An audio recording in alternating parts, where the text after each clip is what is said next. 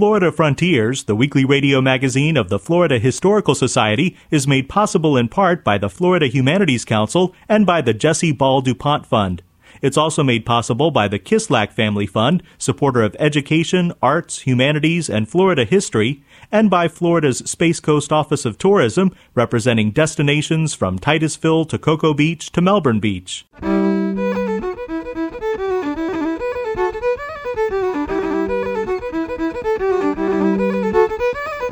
This is Florida Frontiers, the weekly radio magazine of the Florida Historical Society, on the web at myfloridahistory.org. I'm Ben Brotemarkle, and coming up on the program, Patrick Smith, author of A Land Remembered, has won the 2012 Florida Lifetime Achievement Award for writing. There's not too many writers left in Florida, I don't think, who've been at it as long as I have.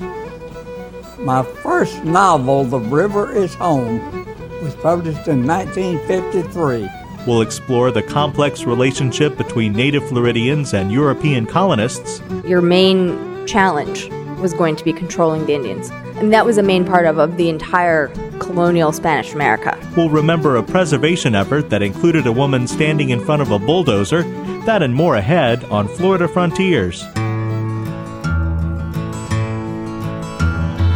beard may be stubble like a cut over sugar cane field. His clothes may be dirty, but the look in his eyes lets you know he won't yield. He's from a breed that has died, but he has survived. The world he once knew is gone.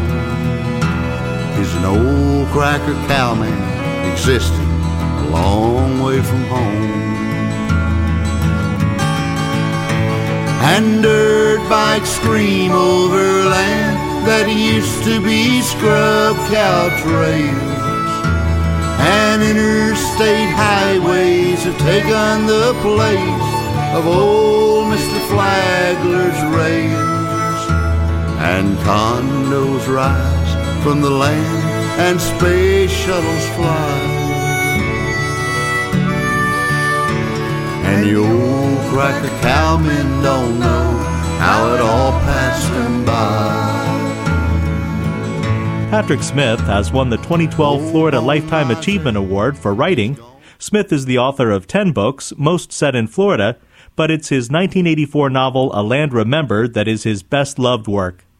A fall in late 2009 and other health problems have left Patrick Smith immobile and unable to attend this week's luncheon in his honor at the governor's mansion or the evening reception at the Gray Building in Tallahassee. So we're visiting Patrick Smith at his home in Merritt Island to discuss the award, his career, and how he's doing.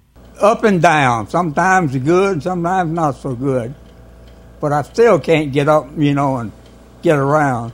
Most popular novels have a year or so of good sales, maybe getting another boost when a paperback version comes out, but Patrick Smith's A Land Remembered has been a bestseller in Florida ever since it was first published in 1984 by Pineapple Press. You know, that's hard to understand sometimes. Every year it gets more and more readers instead of, like you say, stopping and really gaining with young readers most of the schools in Florida now teach it.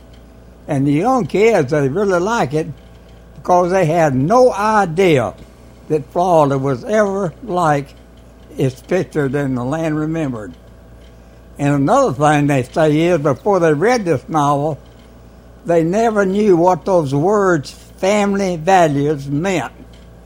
Because people today don't live like they did back then, you know, close to each other and it's changed their lives according to what they say. It's been a surprise to me. The novel A Land Remembered follows the fictional MacIvey family for more than a century from their arrival in Florida in 1858 through 1968.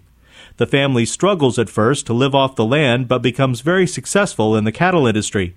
The last generation covered in the book loses connection with the land, selling it off for development.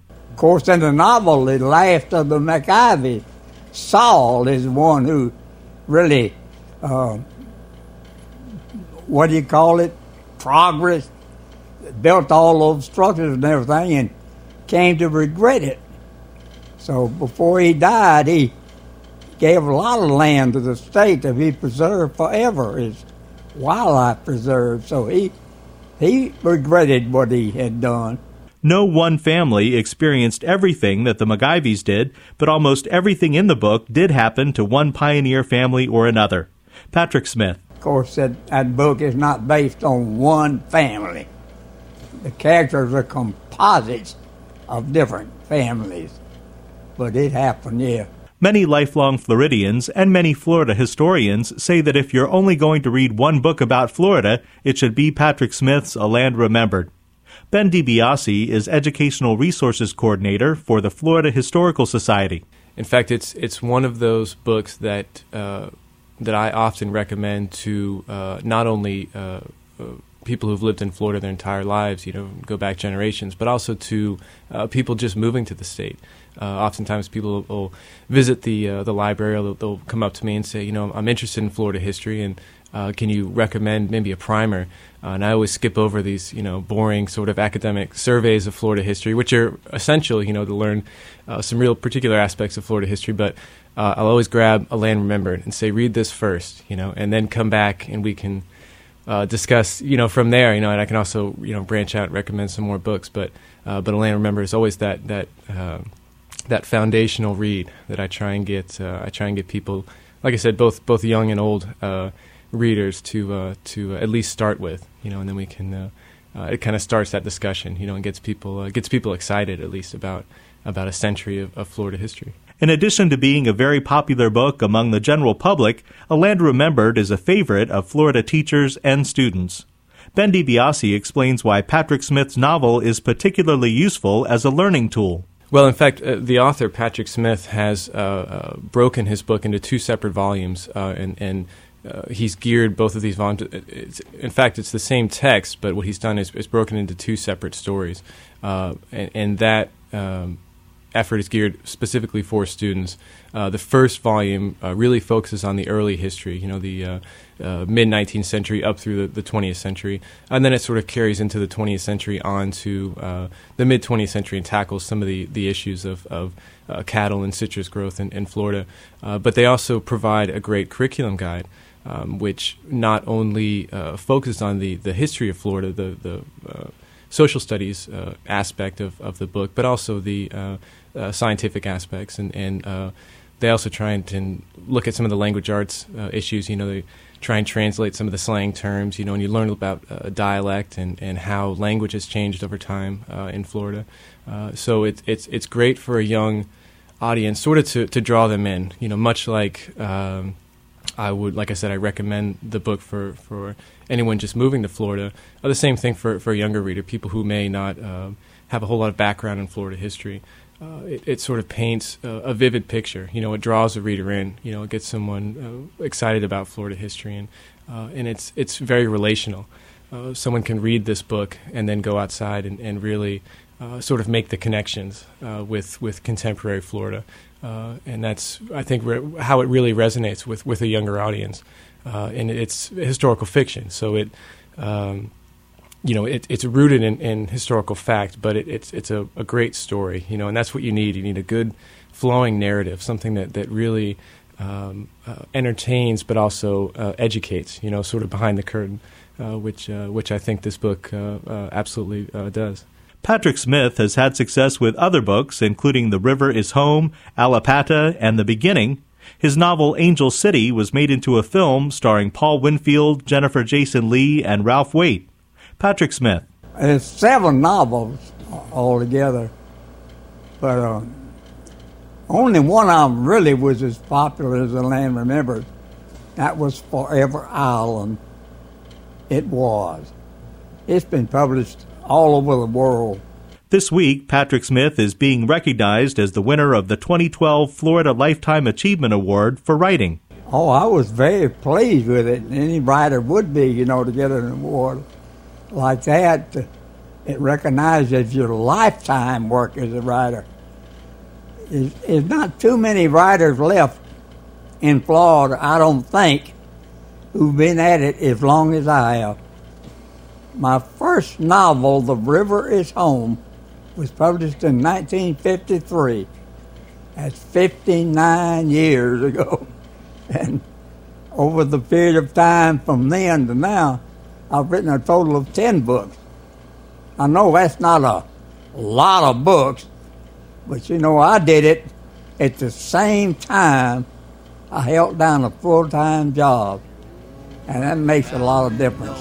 Patrick Smith is author of the epic Florida novel A Land Remembered. We spoke at his home in Merritt Island. Old Bone Mizell, he's gone, but the legend lives on. Jake Summerlin and old Sam Keene, beginning and ending of an era now gone. Men like Doc Norman somehow let the bottle get 'em down.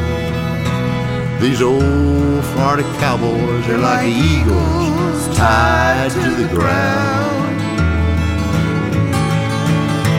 And dirt bikes scream over land that used to be scrubbed out trails. And interstate highways have taken the place of old Mr. Flagler's rails. And condos rise from the land and space shuttles fly. And the old cracker cowmen don't know how it all passed them by. That was Frank and Ann Thomas performing the song Cracker Cowman. This is Florida Frontiers, the weekly radio magazine of the Florida Historical Society. I'm Ben Brotemarkle. Visit us on the web at myfloridahistory.org to purchase great books like Land Remembered and explore our educational resources. There are still a few seats left for our upcoming celebration of the 30th anniversary of the discovery of the amazing Windover archaeological dig on March 31st. Find out about reservations at myfloridahistory.org.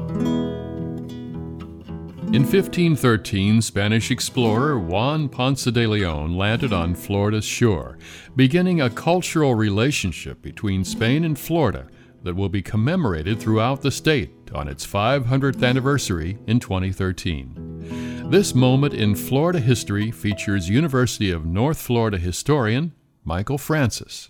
A year after the founding of St. Augustine in 1565, three Jesuit missionaries arrived in La Florida. Without an experienced navigator, the Jesuits found themselves lost along the Florida coast. When their leader stepped ashore to ask for directions to St. Augustine, he and five of his companions were murdered. The two surviving Jesuits were joined in 1568 by a second group, led by their superior, Juan Bautista de Segura. But it was not long before the Jesuits became discouraged with their new mission. Bautista de Segura described the Florida peninsula as nothing more than a long pile of sand, full of swamps and rivers, not for the Society of Jesus. After eight Jesuits were murdered near their new mission at Chesapeake Bay, the order chose not to send more friars. In a 1571 letter to Pedro Menendez de Aviles, the Jesuit general Francisco de Borja informed Menendez that the Jesuits had decided to abandon La Florida. The following year, they were gone. University of North Florida historian Michael Francis. This moment in Florida history was created and produced by the Florida Humanities Council with funds from the Florida Department of State Division of Cultural Affairs, commemorating 500 years of Spanish history and culture in Florida. This is Florida Frontiers, the weekly radio magazine of the Florida Historical Society.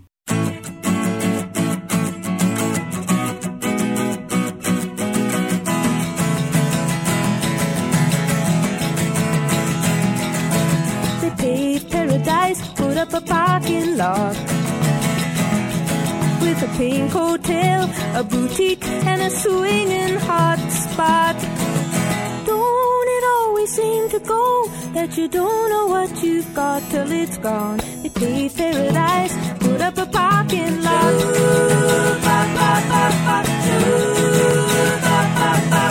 They took all the trees, put them in a tree museum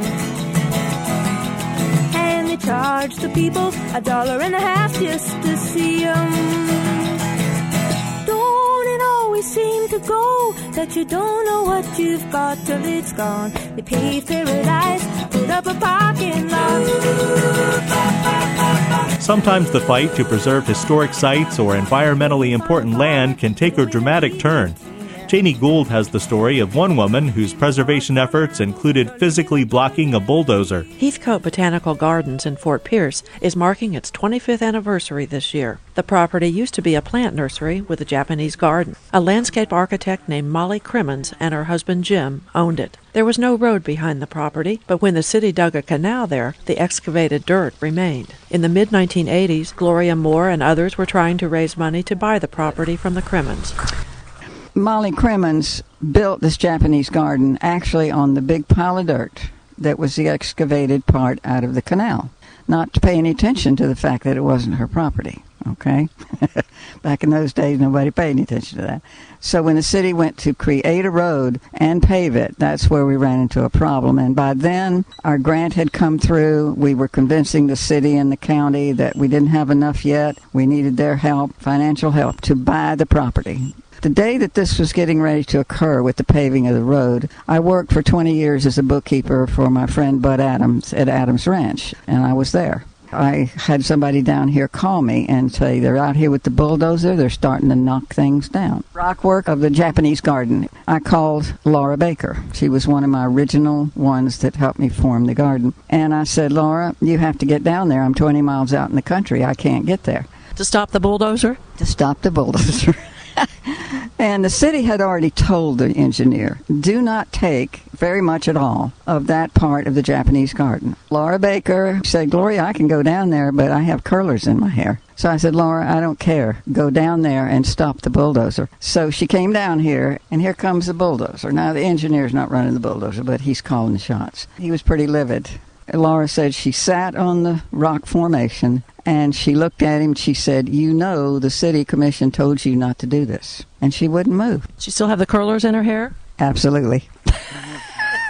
And you know, all these years, I thought I'd made that up. After 25 years, you wonder if what she told was the truth. Laura is the only one of the ones that helped me form the garden that lives out of state. I called her and I said, Could you come down? We're celebrating our anniversary. Laura Baker came back for the celebration and confirmed the story. See, the only thing you didn't realize at the time was that I really did have curlers in my hair, and I came down looking like that. So she was engaged in some brinkmanship with the engineer. I guess he blinked first? I guess. They figured they weren't going to run over that woman, so they, they might as well stop. The James Smith Bonsai Garden is a new addition at Heathcote. This is huge for us because Jim is known all over the country and actually internationally for his work. I know you've heard the term put you on the map, but it literally will put Heathcote on the map nationally and internationally. So we're very proud of this new section of the garden. It's a dwarf bougainvillea on its side, kind of. It's not dwarf, it's a full size one that they've made look dwarf. There are many styles of bonsai, and this is called a cascade, which means the plant goes down below the bottom of the container itself. Mary Purdon and John Cavello were visiting Heathcote to check it out for a possible visit when your relatives are here. We decided to come in here and walk and see if my husband, who can't walk very far, but this is wonderful. There are seats everywhere, and the flowers are blooming, and the trees are gorgeous. Plus, you're sitting in the new pavilion with a nice breeze. I was thinking, wouldn't this be nice if I had this in my backyard? This is wonderful. When the James Smith Bonsai Garden was dedicated recently, Fort Pierce Mayor Bob Benton presented a key to the city to Gloria Moore. It was in recognition of her 25 years of volunteer service to Heathcote. Janie Gould prepared that report. Don't it always seem to go that you don't know what you've got till it's gone? They paved paradise, put up a parking lot. They paved paradise, put up a parking lot. They paved paradise, put up a parking lot. This is Florida Frontiers.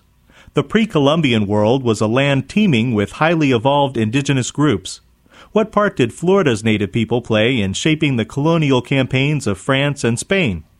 Bill Dudley talks with a scholar who draws some surprising conclusions from studying the documents of this turbulent period in our state's history. Your main challenge was going to be controlling the Indians. And that was a main part of, of the entire colonial Spanish America. Erin Woodruff is a PhD candidate at Vanderbilt University. A few years ago, she began reading 15th and 16th century Spanish colonial documents, becoming fascinated by the story of Spain's adventure in the New World, beginning with Pedro Menendez and St. Augustine. One of my documents I was reading was the original contract between Pedro Menendez de Aviles and the king. And then that summer, I went to Spain and found many of his letters that he wrote from Florida back to the crown, and many of them dealt with Indians. Then I continued looking through them, the other the other men and soldiers that were there, and eventually it became very clear to me that the contact between the Indians and the Spanish was not simple, and that it was very complicated, and the Indians had a lot of power, and there was a lot of negotiation between the Spanish and the Indians continuously. After Columbus and the failed expeditions of Narvaez and de Soto, most of the Europeans setting foot on Florida soil were freelance slavers. For example, Juan Ponce de Leon was a slaver, and they would go to uh, the Bahamas Islands. And they did the same thing in Florida. They'd go to the Bahamas Islands and they would trade with the Indians, and they would gain their trust over a few days. And then they would get them on the boat, basically trick them and then they would take them back to Española or Cuba, whichever island needed the workers for the gold mines. And literally, in one slaving expedition, I believe 12,000 Indians died. They were taken from the Bahamas, I think it was about 15,000, and only 3,000 survived to Española. And this is just because of the conditions that they were put in, because they would go from island to island. And those left on the ship were kept in these pens and they would just die. Then in 1564, the French established a settlement at Fort Caroline, north of present day Jacksonville. The Spanish saw this as a threat to their shipping lanes to and from South America and the Caribbean. A few days after founding St. Augustine in August 1565, Pedro Menendez set out to eliminate the French problem with some help from a local cacique, or chieftain. They came onto the land and they were there a couple days before any Indians came out. They came out from the woods. They had a discussion. They exchanged goods. And then he had an ally for a couple months with the cacique Siloy. That was the name of the cacique. He was a Timucua. And he was actually at war with Saturiba, another Timucua cacique, who was allied with the French. Siloy helped the Spanish to find Fort Caroline, showed them the way by land and gave them information on how many men were there. And so Menendez was able to execute his surprise attack by land on the French fort. Menendez's letters contain accounts of the ways in which his people attempted to win over the natives. They had to make a deal. They had to make a deal with the cacique, and then he would supply workers. The cacique would get he would get power, weapons from the Spanish. He got their alliance. That he was supplied with priests so they would begin a Catholic conversion. He would also get, obviously, trinkets, trading goods, Spanish clothing. For many of the Indians, and especially the caciques, having the Spanish goods was a status symbol and they could use it against their enemies. The French colony was destroyed, but Menendez's struggles in dealing with the native Floridians were only beginning. By all accounts, they were a tall, impressive race of people who could at times be friendly and cooperative, or obstinate, secretive, and violent. I think they were pretty edgy. They were described as warlike, they were strong, they had flaming arrows, and it appears that they would use the Spanish when they needed them. For example, the Siloy cacique, he wanted to use the Spanish against his enemy, Saturiba. However, within a few months, once Saturiba had been defeated, the cacique of Siloy attacked the Spanish because the Spanish were using his people for labor and to get food for their settlement. In the absence of support from bigger crown colonies in Cuba and Mexico, the settlement was often dependent on the chieftains for much of its food supply. The situation was made worse by the Europeans' refusal to eat seafood, which they could have had in abundance. They, they said that, you know, these Indians, they eat these oysters and this fish, and it's disgusting. They refused to eat it, which is much of the reason that they starved until they could get their livestock, which the Indians killed often. In protest, they would kill the cows. Erin Woodruff says the Spaniards were hoping to institute the quasi feudal encomienda system here, as they had done in Mexico and South America. Menendez did not enslave the Indians. He, of course, wanted to enslave them, but he failed. I mean, his goal was to get encomiendas. And an encomienda is you have a large piece of land and you control all of the individuals that live on that land and you extract work from them, labor or tribute or money. It's not exactly slavery, but they were not free. That's what he wanted to do, but he could never do it. He didn't have enough people. There was too much space. The Indians were never cooperative, and he didn't have enough money. Basically, Florida was it was underfunded, and the Mexicans and Cubans kept failing on sending the supplies and everything that Menendez would have needed. Too often, Spanish ambitions in La Florida were thwarted not only by shifting political alliances and the warlike posture of their Indian neighbors, but by dissension within their own community. There's constant strife. Constant strife between the Spanish themselves. They had several different rulers. There were arguments between the Spanish in Florida, and the Spanish in Cuba. Many people wanted to desert Florida because it was not profitable. There was not gold. The Indians were not being helpful. They could not grant encomiendas, which were these land grants which would make the Spanish wealthy because the Indians would not cooperate. So you have the settlers there who are basically trapped inside of the garrison at St. Augustine who aren't making any money. And they were told that Florida was this wealthy place and they would instantly have a fortune. So they want to leave, you know, Menendez, the government's trying to keep them there others are exploring, and then there's the Indian issue. So if you leave the garrison, you can be killed basically at any moment. Given his preference, Menendez would have moved the entire community up the coast to Santa Elena, his settlement on present day Parris Island, South Carolina. The Spaniards could never be sure where they stood with the tribes. It just depended upon the year, upon the time, upon the group.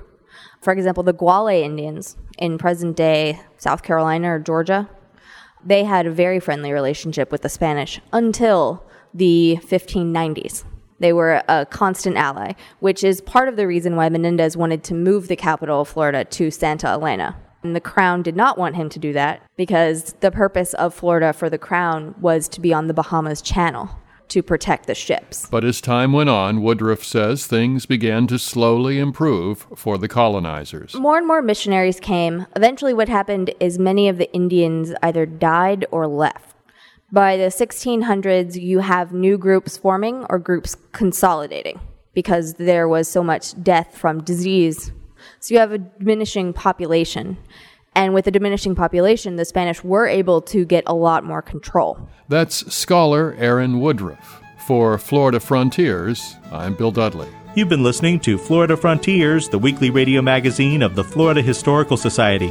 To get our journal, the Florida Historical Quarterly, and our newsletter, the Society Report, become a member of the Florida Historical Society by going to myfloridahistory.org and click on the Join Now button. You can also like us on Facebook at Florida Historical Society. Have a great week. I'm Ben Brotemarkle.